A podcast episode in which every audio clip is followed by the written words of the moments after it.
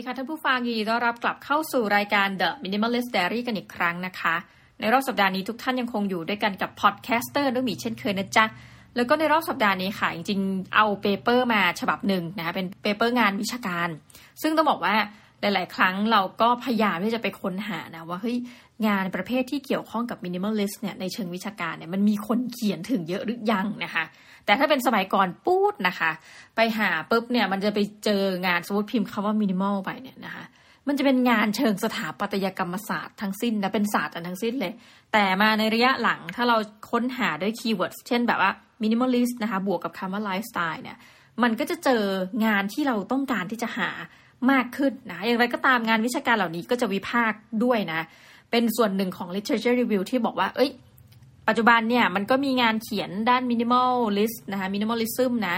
เชิงไลฟ์สไตล์เนี่ยแต่ว่าก็ยังเป็นจำนวนน้อย ซึ่งต้องบอกว่าเราเห็นด้วยทุกประการเลย แต่เราก็เชื่อว่าในอนาคตเนี่ยมันจะเพิ่มมากขึ้นนะคะ ถามว่าคนเริ่มมาเขียนในประเด็นเนี้ยเพราะว่ามันเป็นเทรนด์หรือเปล่าคำตอบหนึ่งก็ใช่นะคะ แต่ประการถัดไปเราก็เชื่อว่ามันมีคนที่เป็นนักวิชาการเองเนี่ยมีความสนใจในเรื่องประเด็นเหล่านี้มากขึ้น ต้องบอกว่าเอ๊ะทำไมถึงต้องใช้คำว่าสนใจเพราะว่า คือเราเชื่อว่ากว่าจะทำงานวิจัยออกมาชิ้นหนึ่งอะค่ะหรือว่าเป็นงานวิชาการทั่วไปก็ได้ ที่แบบไม่ได้มีการวิจัยรองรับ แต่เป็นการเหมือนกับการอ้างอิงงานอื่น ๆ เข้ามา แล้วก็หมกหมกรวมกันที่เรียกว่าเป็นงานวิชาการเนี่ย คือคุณจะทำเรื่องใดเรื่องหนึ่งขึ้นมาเนี่ย จริง ๆ เราเชื่อว่าคุณต้องมีความสนใจในประเด็นนั้นเนาะคุณอาจจะไม่ต้องถึงกับโอ้โหเป็น minimalist จ๋าแต่คุณต้องอยากรู้ว่าคนกลุ่มที่เขาเรียกตัวเองว่าเป็น minimalist อะเขาทำอะไรเขากินอะไรนะคะแล้วพอเหตุใดมันมีจุด trigger ใดในชีวิตเขาถึง เรียกตัวเองว่าเป็น minimalist นะคะในลักษณะเช่นนั้น วันนี้ก็ไปเอา paper มาจาก Social Science นะคะ MDPI ชื่อเต็มๆของ paper ฉบับนี้มีชื่อว่า In Search of the Good Life the Appeal of the Tiny House Lifestyle in the USA นะคะ คือต้องบอกว่า พอพูดถึงเรื่องของ tiny house นะ ก็คือเรื่องราวของบ้านหลังเล็กเนาะ ซึ่งทุกคนก็จะงงว่า เอ๊ะ ประเด็นนี้เกี่ยวข้องกับความเป็น minimalist อย่างไรนะคะ ซึ่งจริง ๆ แล้วเกี่ยวข้องโดยตรง เพราะว่า paper ฉบับนี้ก็จะอ้างเลยเหมือนกันว่าคนที่เป็น minimalist เนี่ยหรือเรียกตัวเองว่าเป็น minimalist เนี่ยจริงๆไอตัว tiny house movement เนี่ยมันก็จะมีความเกี่ยวข้องนะคะเพราะว่าส่วนหนึ่งมันเกิดจากการที่คนน่ะเริ่มรู้สึกตั้งคำถามกับการสะสมสิ่งของนะมันมีจุด trigger ในชีวิตเดี๋ยวเราจะไปเมาส์ต่อในรายละเอียดของ paper ฉบับนี้นะคะ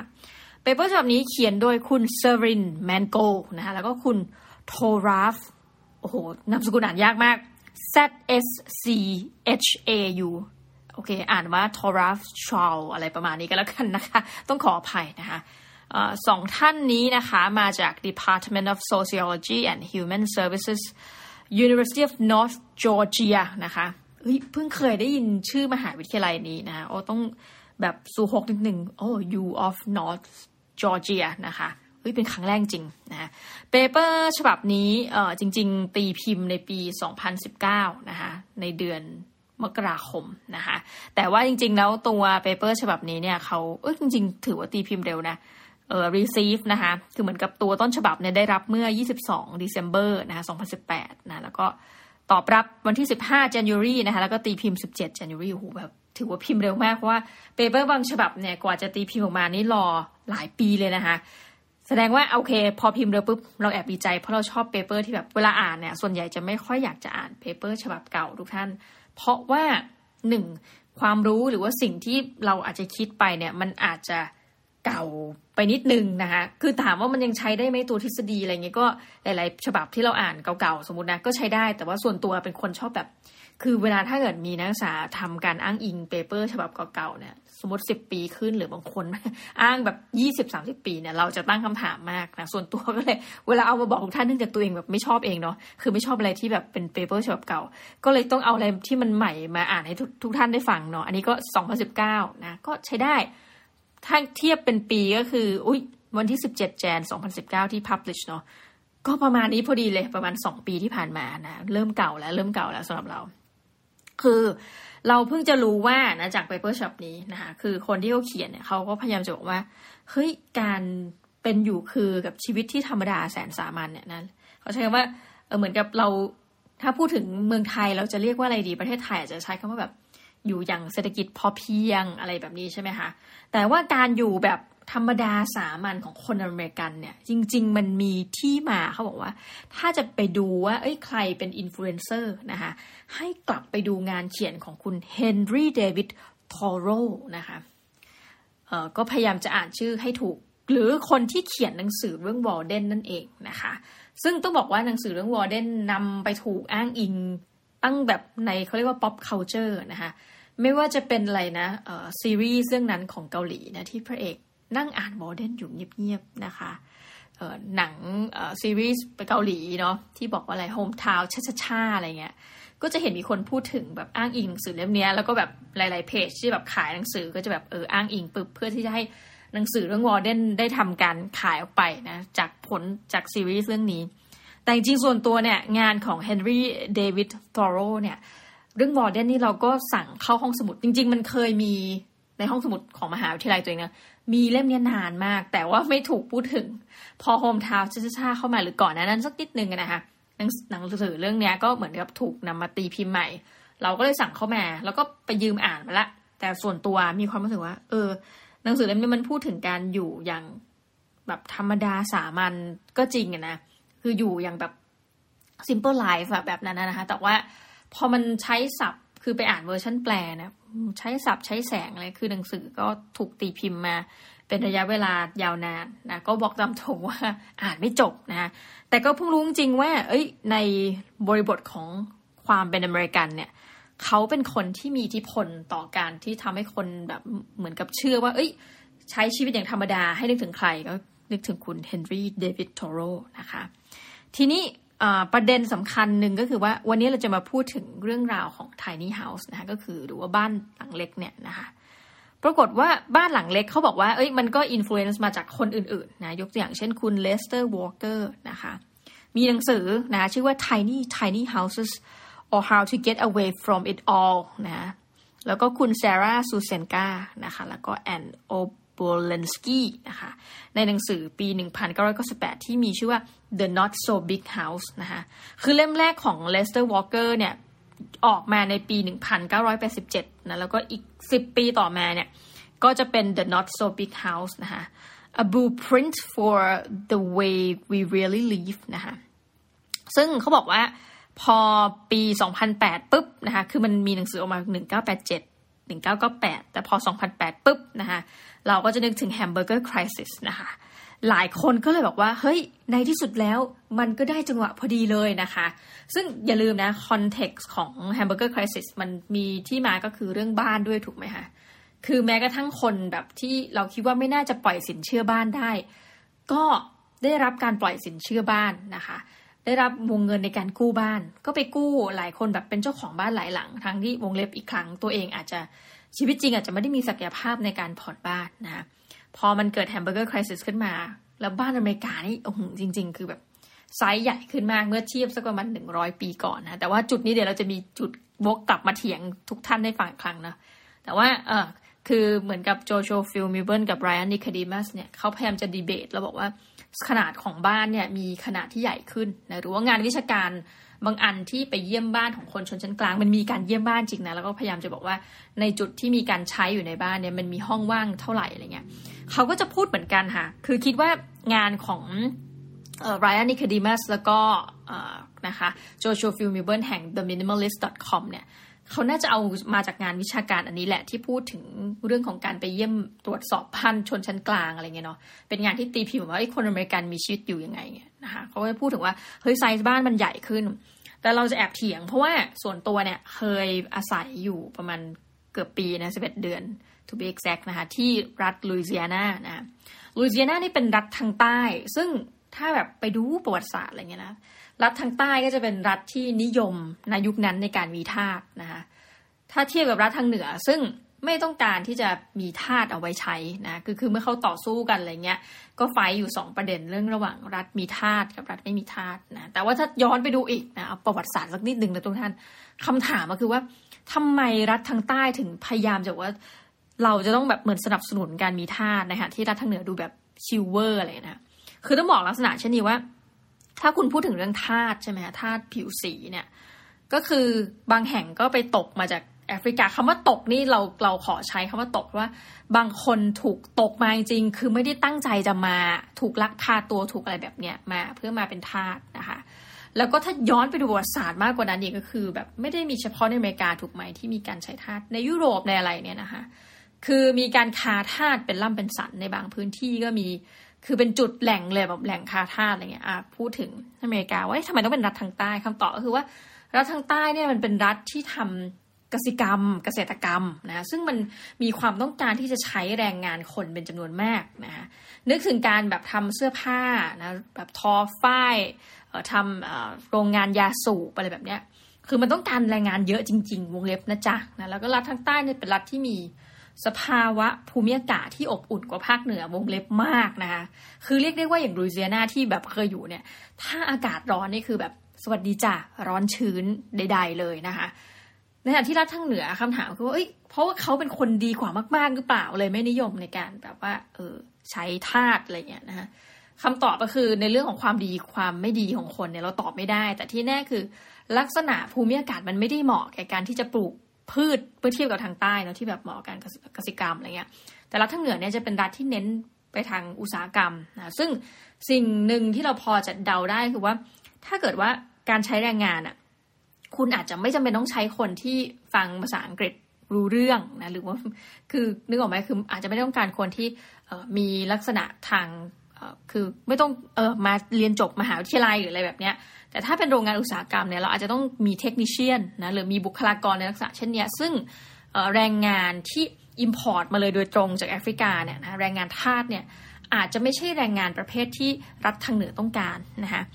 ดังนั้นสิ่งนี้กลับมาสู่ tiny house อีกหนึ่งประการ คือเราพยายามจะเถียงว่า เราไปทัวร์ในรัฐทางใต้ก็คือไปทัวร์บ้านคนที่เป็นเหมือนกับ landlord นะซึ่งเป็นเจ้าของบ้านแล้วก็จะมีทาสอยู่เยอะๆเนี่ยนะหรือแม้กระทั่งไปบ้านของอดีตประธานที่ดีนะคะอย่างโทมัสเจฟเฟอร์สันประธานดีคนที่สามของอเมริกา ซึ่งในวงเล็บนะคะเป็นประธานที่ที่พยายามจะพูด be the people นะคะเขียนรัฐธรรมนูญสหรัฐนะพยายามจะเขียนถึงความเท่าเทียมกันของคนนะคะจิกซะหน่อยนะคะแต่ตัวเองมีทาสในเรือนเบี้ยอยู่หนึ่งมากกว่าหนึ่งร้อยคนนะที่เป็นทาสของตัวเอง แถมยังทำทาสทองแล้วก็มีลูกนะคะกับทาสด้วย ซึ่งวงเล็บ ในประวัติศาสตร์เขาก็จะตั้งคำถามเหมือนกันว่า เอ๊ะทาสที่ท้องกับท่านเนี่ยเพราะว่าเต็มใจคือแบบเป็นความรักจริง ๆ หรือว่าถูกบังคับให้นึกออกไหมมีสัมพันธ์กับท่านแล้วก็คลอดลูกโอเค จะไม่ไปไกลถึงขนาดนั้นนะเดี๋ยวนักประวัติศาสตร์จะมาเถียงเดียนนะคะแต่ว่าอย่างไรก็ตามพอเราไปดูบ้านทางตาทางใต้เนี่ย เราก็จะเถียงขาดใจเลยเพราะอืมเอาจริงๆนะทุกท่าน มันมีลักษณะบ้านหลังใหญ่ทั้งนั้นเลยที่เราไปดู เพราะอะไรอย่างหนึ่งก็คืออย่างที่บอกค่ะคือเนื่องจากว่า มีธาตุก็ต้องมีที่ดินขนาดใหญ่ แล้วบ้านนี่ก็จะเป็นหลังใหญ่นะคะ ไปกี่หลังกี่หลังเนี่ยมันจะใหญ่แล้วมันจะแบบโอ้โหมีความโออานะก็เป็นบ้านในลักษณะที่ยังติดแพทเทิร์นความเป็นบ้านอังกฤษมานะแต่ว่าอังกฤษเนี่ยจะไม่ได้มีสิ่งหนึ่งที่ล่ำซ้ำเหมือนอเมริกาก็คือพวกป่าสนทั้งหลายนะคือลักษณะหมายถึงว่าบ้านเนี่ย มันสร้างด้วยวัสดุที่แตกต่างกันนะคะ อย่างของอเมริกาเนี่ยพอแบบไม้เยอะนะ แคนาดาก็ไม้เยอะนะ บ้านก็คือใช้ไม้ได้เต็มที่จิงกระเบลไปเลยนะก็คือแบบปึ๊บปึ๊บปึ๊บปึ๊บเราก็เลยมีความรู้สึกว่าจริง ๆ ตัวบ้านของอเมริกาเนี่ยมันแต่เดิมมันก็คือใหญ่อยู่แล้วนะเราก็เลยงงว่าพอปัจจุบันบอกว่าใหญ่กว่าเดิมอีกเยอะ เราก็ยิ่งแบบเครียดเข้าไปเพราะส่วนตัวแอบรู้สึกว่า ถ้าเทียบกับบ้านทางใต้อะ ปัจจุบันจะมีขนาดหลาย ๆ บ้านไซส์เล็กลงนะแล้วก็แต่บ้านที่อเมริกาเนี่ยมันชัดเจนอย่างว่า คือมันถูกพัฒนาโดย developer เจ้าเดียวกันทั้งหมู่บ้าน let's say ว่า ถ้าคุณอยู่ในหมู่บ้านที่ราคาหนึ่งล้านเหรียญสหรัฐขึ้นไปเนี่ยหมู่บ้านนั้นก็จะแบบเป็นบริเวณที่ดูดือนะคะดูดือมากดูดีมากนะซึ่งก็จะมีแต่คนที่มีสถานะประมาณคุณเนี่ยเข้าไปอยู่ด้วยกัน ในขณะที่แบบหมู่บ้านชนชั้นกลางก็จะแบบมีลักษณะเหมือนกัน เช่นนะอย่างบ้านที่เดินไปอยู่เนี่ยจริงๆโฮสแดดเนี่ยเป็นเคยพูดในตอนหนึ่งคือเป็น rich dad แต่ว่าชอบอยู่อย่างธรรมดาสามัญที่สุดนะเพราะว่าแกชอบเก็บเงินมากกว่าการซื้อสิ่งของอะนะก็จะเป็นบ้านชั้นเดียว คือโซนนึงก็จะเป็นโซนบ้านชั้นเดียวหมดนะก็คือเป็นโซนแบบ middle class จริง ๆ ลูกๆ เด็ก ๆ ก็จะไม่มีใครเดินทางไปเรียนยังโรงเรียนต้องบอกโรงเรียน private school อะไรเงี้ยก็ก็ไปเรียนโรงเรียนรัฐบาลกันหมดนะหรือถ้าไปหนักกว่านั้นเคยไปบ้านเพื่อนที่เป็นเพื่อนที่อาจจะมาจากบ้านที่ไม่ได้มีไม่คือคิดว่าไม่น่าจะเป็นแม้กระทั่ง middle class นะ เพราะว่าพอไปเนี่ยมันก็จะเป็นลักษณะบ้านแบบหลังเล็กกว่านั้นอีกนะก็ติดอยู่ติดติดติดกันอะไรเงี้ยนะคะแล้วก็คือมันจะเห็นนะอะพุ่งตรงคือมันก็จะรู้ว่าเอ๊ะหมู่บ้าน หรือโซนไหนที่เป็นโซนแบบเสื่อมโทรมนิดๆหรือว่าโซนไหนเป็นโซนอ่า middle class แล้วโซนไหนเป็นโซนที่แบบโหหรูหราไฮโซคือ ดูจากบ้านแล้วรู้เลยนะคะโอเค อย่างไรก็ตามถึงแม้เราจะพยายามเถียงงานวิชาการหลาย ๆ อันนะคะแต่ว่าเขาก็บอกว่า เอ้ย tiny house เนี่ยจริงจุดที่มันสร้างกระแสขึ้นมาก็คือช่วงปี 2008 นั่นแหละนะคะ ซึ่งใน pop culture อย่างที่บอกนะมันก็มีทั้งเรื่องของหนังสือนะคะ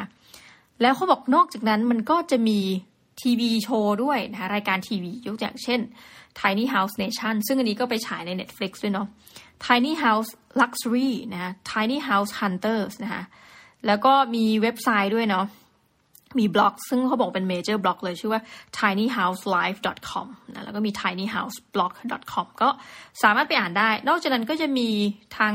นิตยสารก็มีนะคะเป็นบทความที่อยู่ในนิตยสารนะคะบทความที่อยู่ในหนังสือพิมพ์นะคะเขาก็เลยบอกว่าทั้งหมดทั้งมวลเนี่ยมันก็เลยทำให้เกิด ความเป็นกลุ่มเป็นก้อนของคนที่นิยมความเป็น tiny house ขึ้นมานะคะนอกจากนั้นยังมี tiny house conference นะคะแล้วก็มี tiny house workshop ด้วยสำหรับคนที่สนใจนะคะคือเราต้องบอกอย่างหนึ่งว่าจริงๆ สิ่งที่แพง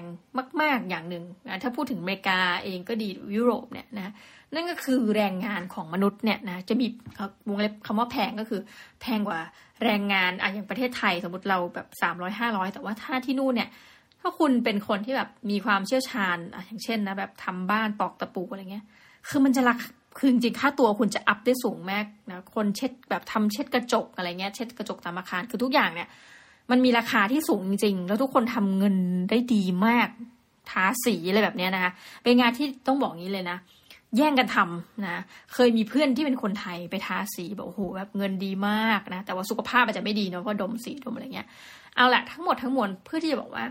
จริงๆทำไมต้องมีเวิร์กช็อปนะ Tiny House Workshop เพราะว่าหลายๆคนก็บอกว่ารู้แล้วไงนะคะว่าถ้าสร้างบ้านนะถ้าใช้ developer อะไรเงี้ยหรือไปจ้างคนแพงแน่ รู้งี้นะคะ เราทำเองดีกว่า แต่จริงแล้วเนี่ย หลักการหนึ่งเพราะว่าถ้าคุณจะมีบ้านหลังเล็กเนี่ยนะคะนั่นก็แปลว่าคุณอาจจะมี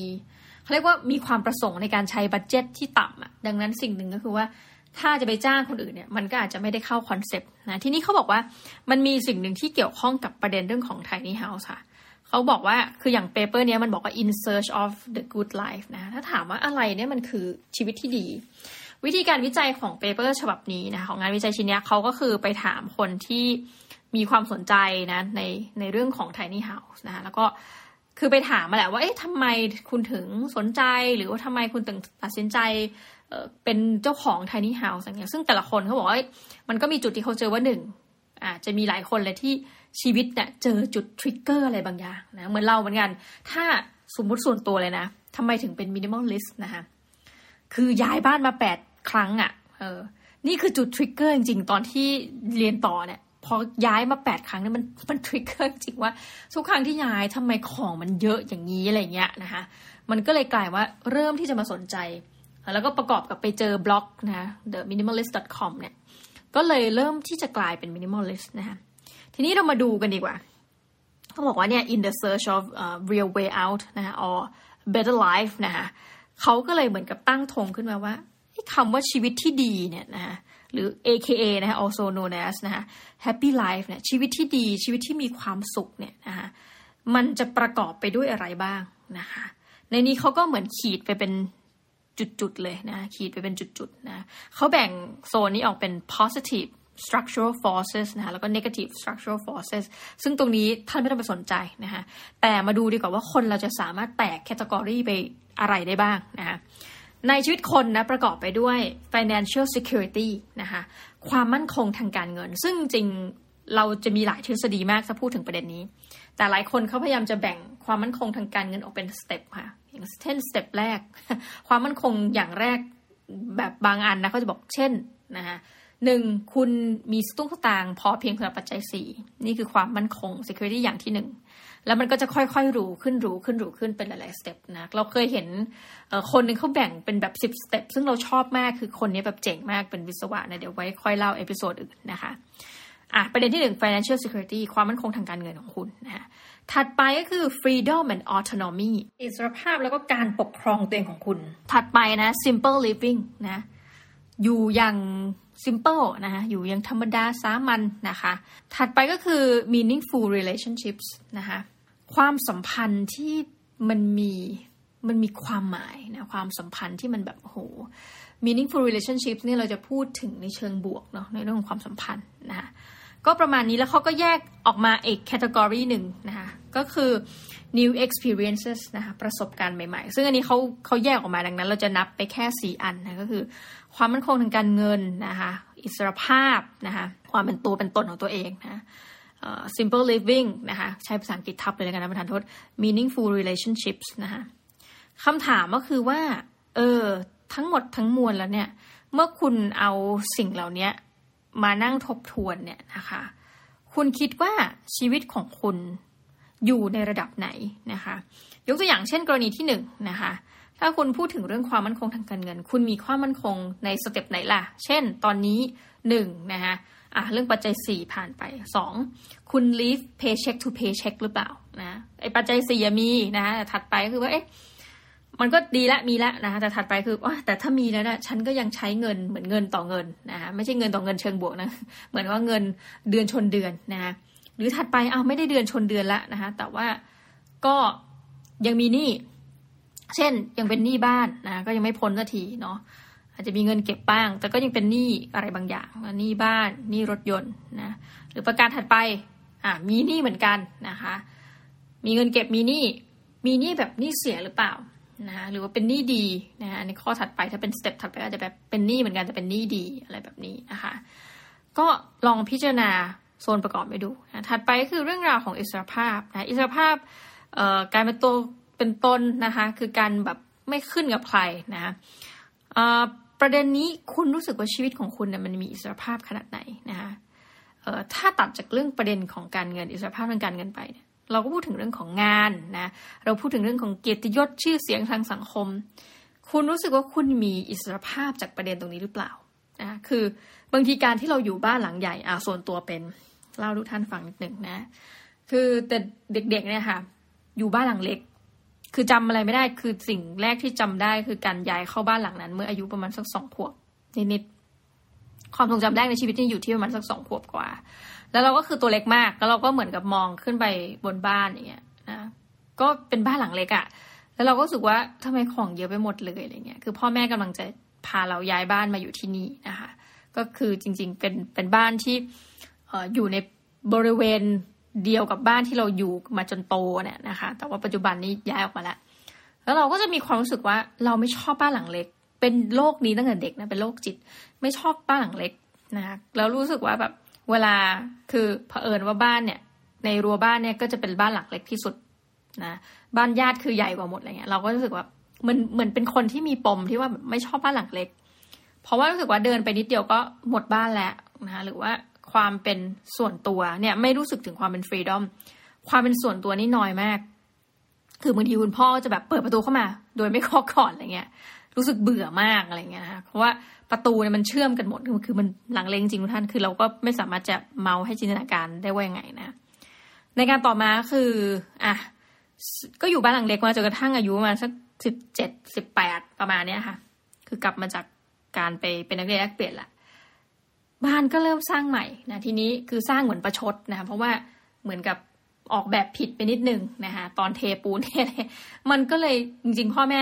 ก็คืออยากให้หลังใหญ่กว่าเดิม แต่ว่าไม่ได้ใหญ่กว่าเดิมมาก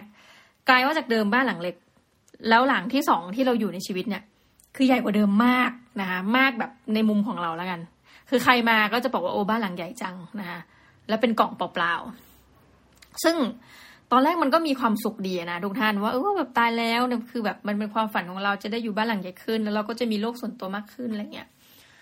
เออปรากฏว่านะคะ อยู่ไม่ได้ไม่นานคุณแม่ก็เสียชีวิตนะคะก็ แล้วคุณพ่อก็ทำงานต่างจังหวัดน้องชายก็ไปเรียนแบบพวกเตรียมทหารอะไรก็คือโรงเรียนประจำเนาะได้อยู่บ้านคนเดียวจริง ๆ นะคะ ได้มีอิสรภาพจริง ๆ สมใจอย่างอะว่ามันคือความแบบเปล่าเปลี่ยวนะคะ ความเหงาเดียวดายโดดเดี่ยวนะซึ่งในตอนนั้นมีความรู้สึกจริงว่า ตายแล้วสิ่งที่อยากได้มาตลอดบ้านหลังใหญ่นะคะแต่ไม่มีความหมายใดเลย ถ้าไม่มีคนอยู่บ้านกับเราด้วยแล้วอยู่คนเดียวนะจ๊ะนะคะแล้วก็จะมีความหวาดระแวงนิดนึงว่าแบบพอบ้านหลังใหญ่เนี่ย เฮ้ยโจรมันไปซ่อนอยู่ที่ห้องไหนบ้างหรือเปล่าในบ้านอะไรเงี้ยค่ะกลายว่าจากเดิมที่เราคิดว่าคำว่าอิสรภาพของเรา เนี่ย มันน่าจะหมายความว่า เนี่ยการได้มีห้องนอนเป็นของตัวเองที่แบบไม่ต้องมีใครมายุ่งจริง ๆ หรือว่าคุณพ่อจะไม่สามารถเปิดเข้ามาได้เพราะเราเพิ่มตัวล็อกแล้วอะไรเงี้ยเนาะเออคือจริงๆ ส่วนใหญ่เขาก็ไม่ได้กลัวนะนะแต่ว่าเออใดๆ กลายว่าไอ้ความรู้สึกเนี้ยไอ้ฟรีดอมที่ว่าเนี้ยนะเราเหมือนกลับที่สุดแล้วมันเหมือน เป็นนกที่กำลังถูกขังในกรงที่มันเพิ่มขนาดเข้ามาเท่านั้นเองนะ เราก็ยังรู้สึกว่ามันมีอิสรภาพจริงนะ แต่มันเป็นอิสรภาพที่แบบห่อเหี่ยวชอบกลนะคะมันจะมีความหมายได้เล่านะนกที่ถูกบินออกจากกรงหรือว่า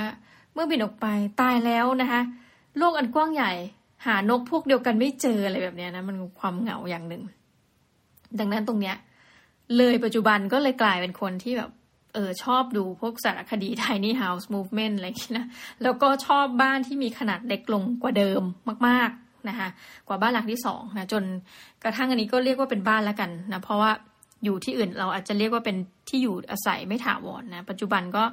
อยู่บ้านขนาดเล็กลงนะคะแต่ว่าก็ใหญ่กว่าบ้านหลังแรกในชีวิตที่เราจำความได้จริงๆก็ตามเราก็รู้สึกว่าบ้านหลังที่เราอยู่ปัจจุบันเนี่ยก็ยังใหญ่เกินกว่าหนึ่งคนนะแต่ว่า ไม่ขอย้ายไปแล้ว ก็คือเรียกได้ว่าแฮปปี้ที่จะอยู่ในบ้านหลังประมาณนี้นะคะ เป็นไซส์กลางอ่ากลางๆก็แล้วกันนะคะ ถัดไป simple living ชีวิตธรรมดาสามัญของคุณนะไอ้คำว่าธรรมดาสามัญนี่มันมันแปลได้หลายอย่างนะยกอย่างเช่น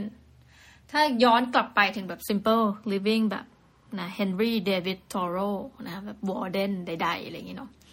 เราอาจจะมองชีวิตธรรมดาที่เรานอนไปแล้วเราก็ตื่นมานะเออ มองธรรมชาตินะไม่ต้องมีสระว่ายน้ำหน้าบ้าน แต่มุดมีบึงเล็กๆด้วยบังเอิญอยู่แถวบ้าน นั่นคือสภาวะการกลับไปสู่ธรรมชาตินะคะเงินทองอะไรก็ไม่ต้องใช้มากนะคะ entertainment ก็ไม่ต้องอะไรมากนะคะท่านวาดรูปได้นั่นก็คือ entertainment ของท่านและท่านก็วาดรูปนะในบึงอันนั้นยังมีความสุขชีวิตธรรมดาสามัญ นะอาหารก็ปลูกผักปลูกหญ้าเอานะคะแล้วก็แหมเสียดายไม่ได้เป็นเชฟเนาะพวกนี้คงมีความสุขกว่าเรานิดนึงนะคือพ่อทำอาหารแล้วก็อร่อยนะ joy ๆ เราก็นึกถึงเหมือนกันนะ คือคนไทยสมัยก่อนเนี่ย เราก็จะนึกถึงคำเดียวกันถ้าพูดถึงคำว่า simple living คนไทยสยามแดนสยามที่มีทาสมันอาจจะไม่ simple living แล้วถ้าพูดในเชิงประวัติศาสตร์นะ เอาไปใน episode นี้ไปเรื่อยแล้วนะคะ พูดในเชิงวัติศาสตร์ไอ้คำว่า simple living ณจุดจุดนั้นเนี่ยมันก็ไม่ simple เท่าไหร่นะ ถ้าคุณเป็นบ้านที่มีธาตุนะคะเราจะเห็นได้เยอะมากจากการส่วนตัวเคยไปสัมภาษณ์นะบุคคลที่แต่ก่อนเป็นอารมณ์พวกเจ้าเมือง ลูกหลานเจ้าเมืองทั้งหลายเนี่ยนะคะเออเขาบอกว่าประการหนึ่งนะพอมีทาสมากไปเนี่ยนะคะก็เป็นจัดว่าเป็นปัญหาที่คือทั้งอเมริกาทั้งไทยเองเนี่ย ถือว่าเหมือนกันนะเอาสยามแล้วกันนะคือ เราคนที่ทำหน้าที่เป็นพ่อบ้านอะหัวหน้าเนี่ยนะคะหรือแม้กระทั่งอะโทมัสเชฟเฟอร์สันเนี่ยการมีทาสเป็นหลักมากกว่าร้อยคนเนี่ยถือว่าเป็นปัญหา เพราะว่าหนึ่งคุณก็ต้องรับผิดชอบดูแลชีวิตเขา ค่ากินค่าอยู่ที่พักอาศัย อะไรแบบนี้คุณมีแรงงานจริงนะแต่ว่าในในการเวลาต่อมาเนี่ยการที่จะมีคนอยู่ใต้ความคุ้มครองคุณโดยคุณต้องเหมือนจ่ายเงินออกไปเนี่ย จริงๆ เราว่ามันเป็นทุกข์มากกว่าสุขนะพูดตามตรงนะคือเหมือนคุณเป็นเจ้าของบริษัทนะวงเล็บ แต่คุณไม่ได้ทำบริษัทแบบนั้นเป็นต้นนะคะซึ่งเราก็จะไม่เรียกว่าเป็น simple living แต่ simple living เมืองไทยสมัยก่อนแบบที่เราเห็นตามเวลาอ่านหนังสือภาษาไทยเนี่ยคืออะไรนะมันหนังสือพวกนวนิยายอะไรเงี้ยเขาก็จะนึกถึงเรื่องของการทำครัวของคนไทยสมัยก่อน การทำครัวเขาบอกว่าเนี่ยบางทีทำทำไปตามพริกตำอะไรเงี้ยตำนู่นนี่ก็โยนอะไรเศษ ผักเศษเมล็ดเศษอะไรเนี่ยโยนออกไปนอกหน้าต่าง แล้ววันหนึ่งมันก็แตกหน่อออกมา คือมันก็ตามมีตาเกิดนะ คือทำเสร็จโยนทำเสร็จโยน แต่พวกเมล็ดพันธุ์พวกนี้มันก็ลงฝังดินแล้วดินเราก็ดีในสมัยนู้นเนาะนะก็ยังไม่เปรี้ยวมากเหมือนสมัยนี้ดินไม่เปรี้ยวนะก็งอกออกมา อ้าวก็มาเด็ดใหม่ได้ คือใช้แบบ reuse ไปเรื่อย ๆ แบบเนี้ยนะคะ คือมันก็เป็นลักษณะที่ดีว่าหนึ่งคุณก็ไม่ต้องเสียตังค์ไปซื้อแบบผลิตภัณฑ์แพงๆนะ พวกเครื่องปรุงไทยนี่คือแบบ โยนเด็ดแล้วโยนแล้วก็ขึ้นเองนะอันนี้ก็แบบเออนึกถึงคำว่า simple living ได้อยู่อ่ายกตัวอย่างเช่นนะคะเราเองอะบางครั้งก็อาจจะหลงลืมสิ่งเหล่านี้แต่ว่ามันมีอยู่ในบ้านของคุณนะไอ้คำว่า simple living ยกตัวอย่างบ้านของตัวเองนะคะ คือไม่เคยรู้เลยว่าที่บ้านเนี่ยหมายถึงว่าเรามีสวนนิดนึงนะคะบ้านที่อยู่ปัจจุบัน แต่เนื่องจากอยู่คนเดียว เราไม่เคยแบบเรียกได้ว่าตั้งแต่อยู่มาห้าหกปีเนี่ยนะคะเรารดน้ำต้นไม้นับครั้งได้เลย ราะว่าอะไรรู้ไหมไม่แคร์นะคะเป็นคนไม่ได้สนใจกับเอ่อโลกสีเขียวนะคะเหมือนอารมณ์น้องเนยไม่กินผักแบบนั้นนะไม่กินผักว่าแบบรักโลกอะไรอย่างเงี้ยเนาะเราก็คือไม่ได้สนใจทุกอย่างนะคะแต่ว่าก็คืออะให้มันตามมีตามเกิดอะพูดง่ายจะมีแค่บางครั้งอะไรที่เราแบบ เออนึกครึมคือต้องเป็นวันที่แบบฝนตกรั่วมากแน่ๆเลยนะเราก็จะแบบไปรดน้ำต้นไม้ซึ่ง เราก็มีความรู้สึกไงว่าเออมันก็จะมีช่วงหน้าแรงมีอะไรเงี้ยแต่ว่าคือเนื่องจากเราให้คนมาทำความสะอาดบ้านนะครับน้องเขาก็จะแบบ เอ้ย นึกได้ว่า เอ้านี่ยังไม่ได้ลดน้ำเขาก็จะไปลดให้นะจนวันหนึ่งเนี่ยอย่างล่าสุดน้องเขาบอกว่า เออโทษนะคะพอดีที่บ้านเนี่ยของเราอะมะยมมันสุกแล้วก็ขอเก็บกลับไปที่บ้านหน่อยได้ไหมเราบอกเอ้าหรอ คุณเชื่อมาอยู่มาหกปี ไม่เคยรู้ว่าบ้านเรียงปลูกมะยมนะคะ เพราะเราไม่ใช่คนที่ลงลงเสาลงเสาเอกปลูกบ้าน ไม่ได้เราก็ไม่รู้ว่าใครเอาอะไรมาปลูกนะสรุปว่าบ้านเนี่ย มีทั้งกล้วยนะคะบ้านข้างๆซึ่งก็เป็นบ้านล้างแล้วก็เรียกได้ว่าเป็นบ้านญาติซึ่งสามารถเก็บได้เหมือนกัน ก็มีกล้วยนะคะมีมะม่วงนะคะแล้วล่าสุดก็คือมีมะยมอีนะคะ เราก็รู้สึกว่าเฮ้ยทั้งหมดทั้งมวลเชื่อไหมเราไม่เคยจะเก็บมากินอะไรสักอย่างก็ปล่อยให้มันนอยเน่าไปขาต้นนะ แล้วก็ถามว่าเมื่อไหร่เราเราเราซื้อกล้วยบ้างไหมในชีวิตจริงหรือคุณกินกล้วยกิน ซื้อไหนรู้ไหมเซเว่นอีเลฟเว่นนะคะกล้วยผลละเท่าไหร่แปดเก้าบาทอะไรเงี้ย ซึ่งแบบ เออ จริง ๆ แล้วเราก็มีกล้วยที่บ้านเนาะทำไมไม่กินนะก็ถือเป็นไม่ simple living นะจำได้ถึงขั้นว่า คือเขาทนไม่ได้นะคะคนที่ทำความสะอาดบ้านเขาก็ตัดกล้วยมาให้เราแล้วมาวางว่านี่ผลผลิตจากบ้านของเราเองนะคะเราก็เออเออเออเออแล้วก็ลืมไป ลืมไปจนทั้งกล้วยเนี่ย เกือบจะเน่าแล้วนะคะท้ายก็กรีดกราดระลึกชาติได้วิ่งเอาไปที่ทำงานแล้วไปแจกนักศึกษานะคะซึ่งคนเขาก็รับอย่างเสียไม่ได้เพราะกล้วยก็เริ่มแบบงอมสุกงอมนะคะตรงนี้ไม่ simple living เอาเลยนะคะอะถัดไป meaningful relationships นะคะ คือนี้มันเป็นสเกลที่แบบให้ท่านมาระลึกชาติวัดเนาะว่าแบบชีวิตท่านเป็นอย่างไรนะหนึ่ง financial security ซึ่งเราจะมาพูดกันตอนอื่นนะว่ามันมีสเต็ปของมัน แต่ตอนนี้ท่านรู้สึกว่ามั่นคงแค่ไหนนะคะย้อนกลับมาหน่อย freedom and autonomy ขอไม่แปลเป็นภาษาไทยเพราะกลัวว่าแบบ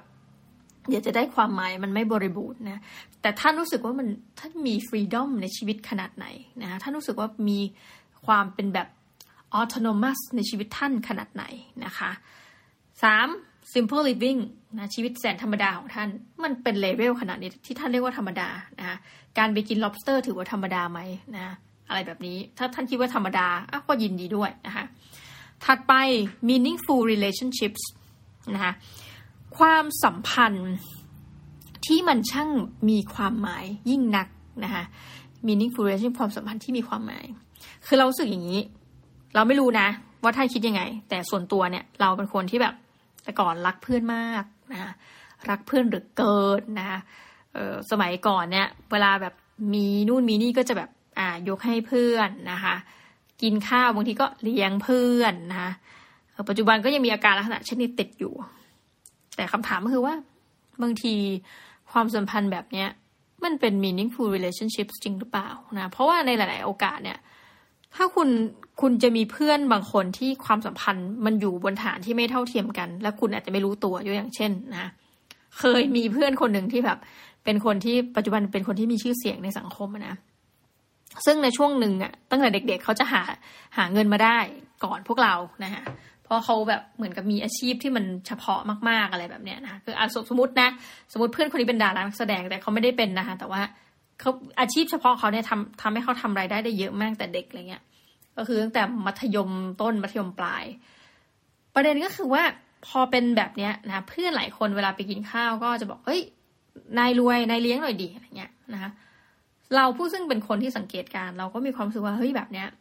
มาตอนโตเนี่ยมันคงใช้คำนี้ได้มันไม่ใช่ meaningful relationships นะเพื่อนพยายามจะ take advantage จากคุณแค่เพราะว่าคุณมีฐานะมากกว่า อะไรแบบนี้นะคะ ดังนั้น จงสำรวจความสัมพันธ์เหล่านี้ของคุณนะคะ ซึ่งจริงๆ ถ้าแบบเป็นเชิง minimalist เชิงความสัมพันธ์เขาบอกอะไรก็ตามที่มัน toxic ตัดออกจากแม่นะคะ ความสัมพันธ์ที่มันไม่โอเคนะคือจริงๆพวกคุณโตขนาดเราเนี่ย คือพ้นจากช่วงวัยรุ่นน่ะเพื่อนจริง ๆ อาจจะไม่ได้สำคัญมากในชีวิตคุณนะแล้วคุณก็ควรจะลืมโอเค ไม่กล้าแนะนำแต่ว่า เพื่อนจริง ๆ เนี่ยมันน่าจะอยู่ในขั้นที่ที่สุดแล้วมันจะไม่ได้เยอะแบบเป็นฝูงเป็นอะไร เพราะว่ามันจะมีบางคนท่านแหละในกลุ่มเราเป็นสมมติเป็นสิบคน บีบางคนท่านแหละที่แบบช่วยเหลือเราจริง ๆ นะ แต่ถ้าไม่นับเรื่องของผลประโยชน์ในเชิงการช่วยเหลือ มันจะมีบางคนท่านแหละที่เราคุยกันรู้เรื่อง ที่เข้าใจเราที่เป็นแบบเราจริงนะคะที่เวลาเราเสียใจเขาจะแบบ really care เราจริง ๆ นะแล้วจริงๆอะสิ่งที่คุณควรจะให้ความสำคัญ ในกรณีที่คุณมีพ่อแม่ที่แบบโอเคนะอันนี้เพราะเราต้องพูดก่อนนะเพราะว่าบางคนก็ไม่ได้โตมาในครอบครัวที่พ่อแม่แบบโอเคอะนะซึ่งซึ่งอันนี้ขออนุญาตนะแต่ทุกคนคงเข้าใจความหมายว่า อบางคนก็ถูกคุณพ่อคุณแม่ abuse หรือว่าแบบเออเราจะเห็นเยอะมากเนาะในสังคมที่แบบหลายคนจะบอกว่าเออพ่อแม่พออายุมากขึ้นนะ ก็แบบพยายามจะสมมติไปเกาะหนี้เกาะสิน แล้วก็ให้เรามาชดใช้ อันนี้อาจจะเป็นเรื่องส่วนตัว แต่หมายความว่าสุดท้ายแล้วอะเราขอในกรณีที่แบบเป็นชีวิตที่โอเคชีวิตหนึ่งเนาะ meaningful relationships นะคะเราคิดว่าสิ่งหนึ่งที่เราควรจะให้ความสำคัญก็คือเรื่องของครอบครัวนะคะ แต่ในระดับไหนก็อันนี้ก็ขึ้นอยู่กับท่านนะหมายความว่า คือบางครอบครัวเนี่ย ชีวิตหลายคนไปต่อไม่ได้นะเพราะว่าเราต้องมัวใช้นี่ให้คุณพ่อคุณแม่นะคะ คือบางครั้งเนี่ยเราอาจจะต้องยอมทางอื่นมายกอย่างเช่นนะคะ ก็ช่วยเท่าที่ช่วยได้ แต่ไม่ต้องช่วยแบบ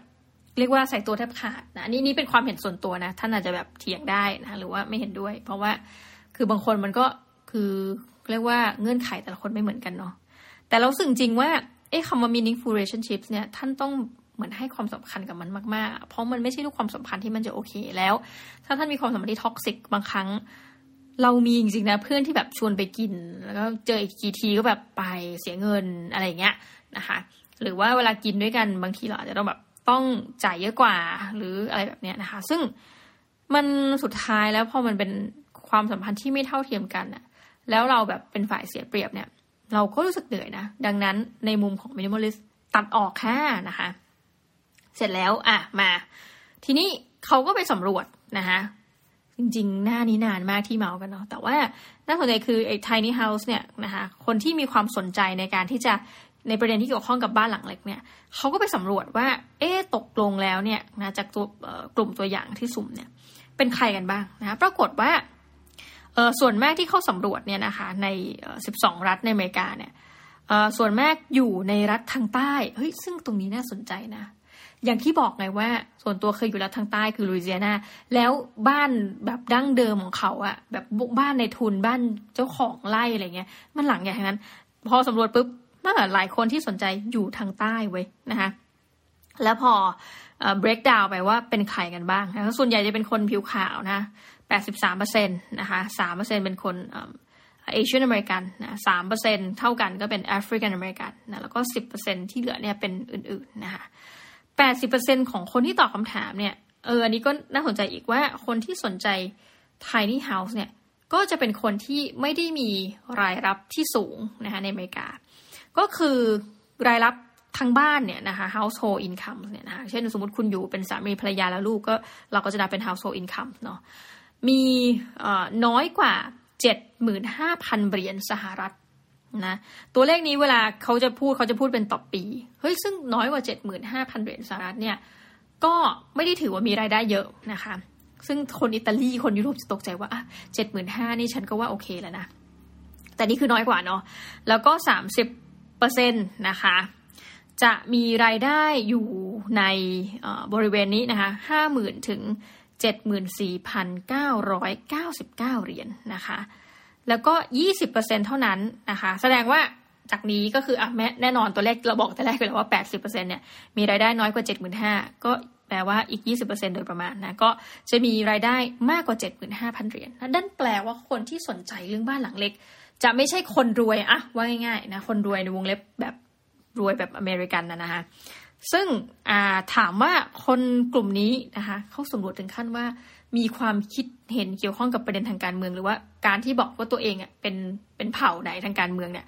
มีกี่เปอร์เซ็นต์นะคะปรากฏว่าจำนวนมากกว่าอย่างเห็นได้ชัดเนี่ยสามสิบเจ็ดเปอร์เซ็นต์เป็น liberal นะคะซึ่งถ้าพูดถึง liberal เราก็จะนึกถึงว่า โอเค เลือกพรรคเดโมแครตนะ17%เจ็ดเปอร์เซ็นต์เอ่อ conservative นะก็คือเลือก republican นะคะ แล้วก็ที่เหลือก็จะเป็นอื่นๆไปนะคะ ซึ่งนะคะ หลายคนบอกว่าจริงๆเราเนี่ยมีจำนวนมากนะ 76%เนี่ยนะคะก็มีการศึกษาระดับ post secondary education นะคะ ซึ่งอะต้องบอกเช่นนี้นะคะว่าทั้งหมดที่เขาสำรวจเนี่ยไม่ได้ว่าเป็น 100%ที่อยู่ในบ้านหลังเล็กแล้วนะคะแต่ว่าคนที่อยู่บ้านหลังเล็กเนี่ยจะมีเหมือนกันเป็นจำนวนหนึ่งนะก็คือประมาณหนึ่งในสามที่เขาสำรวจนะคะซึ่งพอสำรวจออกมาเนี่ย ก็อย่างที่บอกค่ะว่าเอาน่าสนใจว่าทำไมล่ะ คุณถึงเลือกที่จะมาอยู่บ้านหลังเล็กนะคะเขาบอกเลยจากที่สำรวจนะ23 คนที่เขาสัมภาษณ์เนี่ยเขาบอกว่าหนทางที่พาเขาไปสู่ไลฟ์สไตล์ของบ้านหลังเล็กเนี่ย เพราะว่าชีวิตเขาคือเจอปัญหาใช้คำว่า crisis นะเธอมอยนะ crisis นะ ซึ่งมันไป challenge เออคือแบบไป challenge เป็นเหมือนกับสิ่งใหญ่ที่มันเกิดขึ้นในชีวิตนะคะซึ่งสิ่งเหล่านี้ มันทำให้เขาได้ผลักดันแล้วก็ไปเหมือนกับพบเจอเรื่องราวของ tiny house lifestyle ในที่สุดนะบ้านหลังเล็ก ก็เลยทำไปนะคะมีคนหนึ่งเขา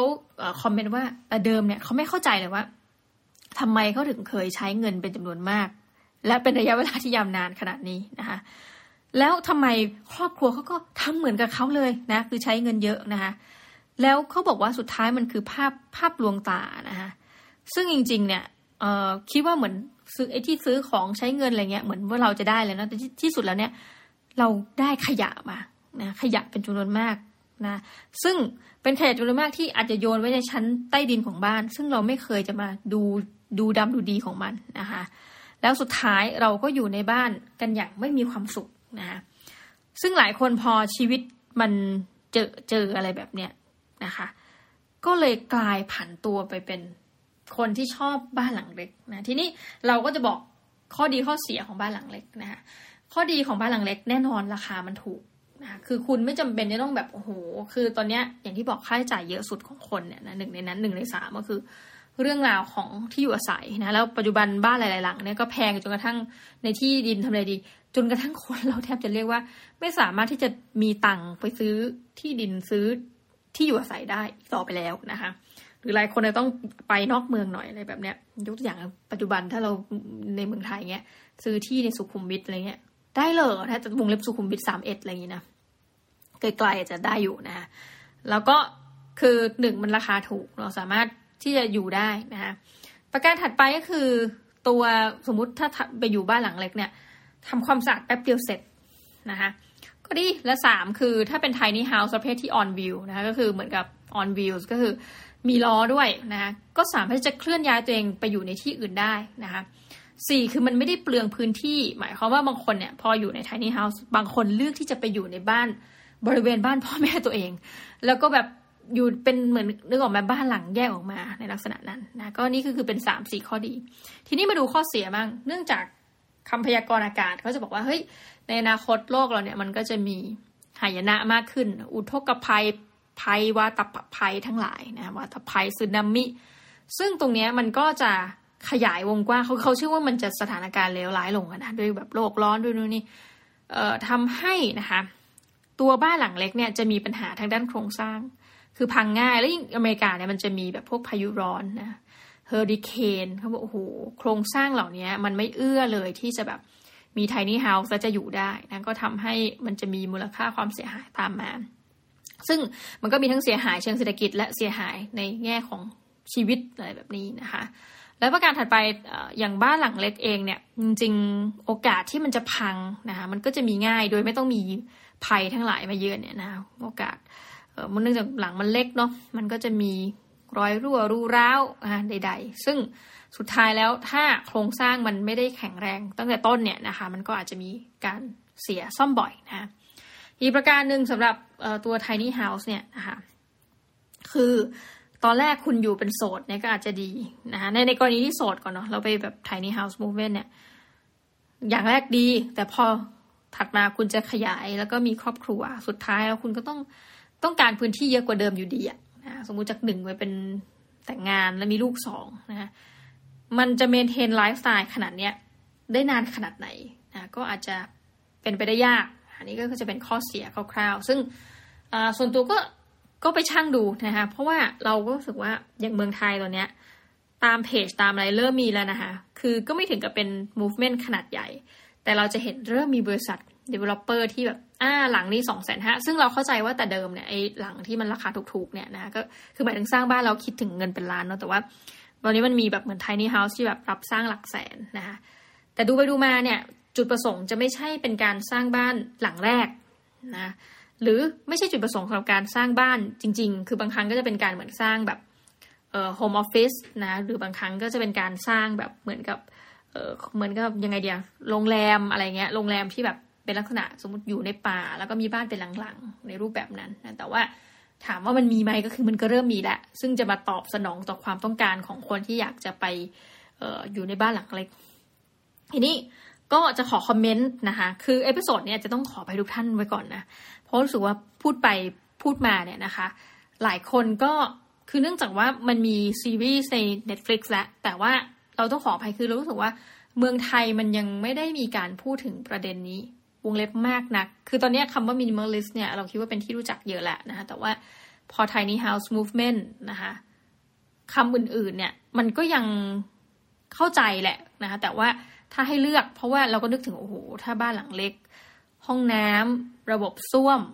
อะไรเงี้ย อีกหลาย ๆ ระบบอะมันจะไปยังไงนะคะไฟอะไรแบบเนี้ยนะคะซึ่งหลายคนก็บอกว่าอาจจะมีได้นะไอ้ tiny house แต่เป็นบ้านที่แบบ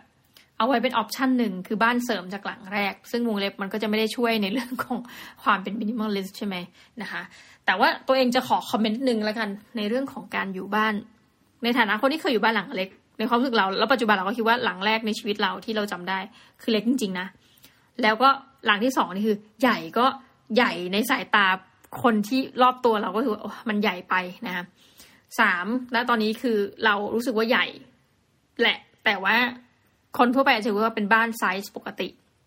แต่แค่เรารู้สึกว่าใหญ่สำหรับเกินไปสำหรับหนึ่งคน เพราะบ้านเรานะขณะนี้จะมีห้องนอนแบบ อารมณ์ master bedroom สองห้องนะคะแต่อยู่คนเดียวเนาะแล้วก็มีห้องนอนเล็กหนึ่งห้องสองห้องน้ำหนึ่งห้องครัวหนึ่งห้องทำงานหนึ่งลานนั่งเล่นนะคะซึ่งอันนี้อยู่คนเดียวนะคะก็ต้องบอกท่านว่าเราก็ถือว่าใหญ่ไป แต่ถ้าจะให้เทียบกับสามชีวิตจริง ๆ เนี่ยถามว่าเราชอบชีวิตแบบไหนมากสุดก็ต้องบอกว่าจริง ๆ ตอนนี้อยู่บ้านไซส์ขนาดกลางเนี่ย happy นะคะคือเลือกได้ก็อยากจะอยู่เล็กกว่านี้แหละ แต่มันเลือกไม่ได้แล้วเพราะมันบ้านนี้มันมาเรียกว่าเป็น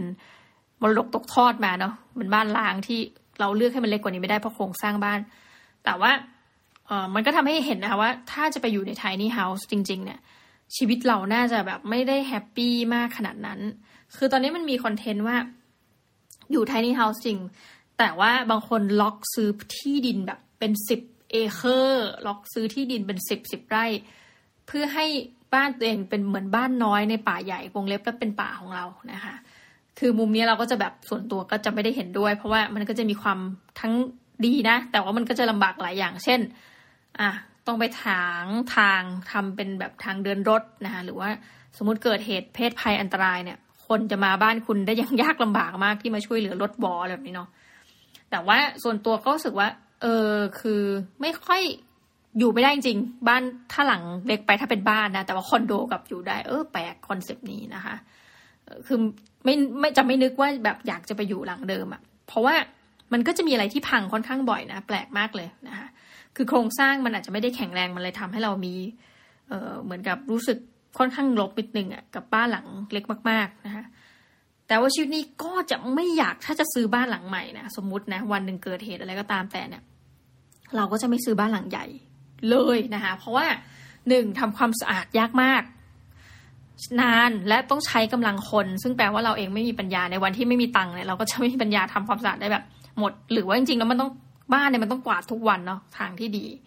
แปลว่าเราก็จะไม่เอาแบบนั้นนะคะคือสุดท้ายก็จะมาอยู่ในบ้านลักษณะที่ เออ มันเหมือนกับพอเพียงนะคะ ใช้คำนี้ simple living นะคะ simple life นะคะ พอเพียงพอและสำหรับหนึ่งคนอยู่ได้นะพอจะทำความสะอาดได้นะคะ ทุกวันนี้ยังคิดอยู่เลยว่า เออไอ้บ้านที่เราคิดว่ามันยังใหญ่ไปเนี่ยอยากที่จะแบ่งให้เช่าเนาะแต่ว่าก็อย่างที่ได้เกริ่นไปนะคะว่า มันก็ขึ้นกับบริบทของแต่ละบ้านนะคะ ก็เลยไม่แน่ใจว่าทุกท่านจะเป็นยังไงนะคะกับ concept ของ Tiny House นะรวมทั้ง movement ของ Tiny House ที่อเมริกากำลังแบบโอ้โหมีสารคดีมีอะไรเยอะแยะมากเลยนะคะหลายคนอาจจะมีความสุขนะอยู่บ้านหลังเล็กแบบ มันต้องเล็กจริง ๆ นะ เล็กแบบเล็กเลยอะนะคะซึ่งหลายคนก็จะเห็นว่า เออพอหลาย ๆ อย่างเนี่ยอุปกรณ์มันก็จะไม่ได้แบบหืม fully furnished แบบเหมือนในบ้านปกติ เช่น อุปกรณ์ทำครัวนะคะหรือว่าห้องนอนเนี่ยอาจจะต้องปีนขึ้นไปนะคะซึ่งวันนี้อยู่ได้แหละ แต่ว่าถ้าอายุสักเจ็ดแปดสิบเนี่ยอาจจะต้องกลับมาถามว่าไอ้ tiny house ที่เราอยู่เนี่ยเป็นยังไงแต่ไม่แน่นะ มันก็อาจจะมีหลายคนที่แบบดำรงทำรงชีวิตอยู่ได้อย่างมีความสุขนะคะ เดี๋ยวเราคิดว่าประเด็นเรื่อง tiny house เนี่ยน่าจะมาคุยกันได้อีกนะแต่ว่าไม่ใช่ตอนหน้านะตอนหน้าเดี๋ยวจะไปพูดเรื่องอื่นนะสำหรับวันนี้ก็ถือว่าพอหอมปากหอมคอกันแล้วกันทุกท่านนะอาจจะฟังแล้วแบบจินตนาการจินตภาพนะมีจินตะพีชคณิตยากซะหน่อยนะวันนี้เพราะว่า อย่างที่บอกค่ะ เมืองไทยมันยังไม่ได้ถูกพูดถึงเยอะเนาะแต่ว่าก็ขอเป็นหนึ่งในตอนที่เอาไว้ในอ้อมอกความใจทุกท่านแล้วกันนะคะแล้วนนี้ก็ต้องขอขอบคุณมากที่อยู่กันจนจบรายการ แล้วก็ในรอบสัปดาห์หน้าเดี๋ยวเรากลับมาพบกันใหม่นะคะสำหรับสัปดาห์นี้ไปก่อนนะคะ สวัสดีจ้า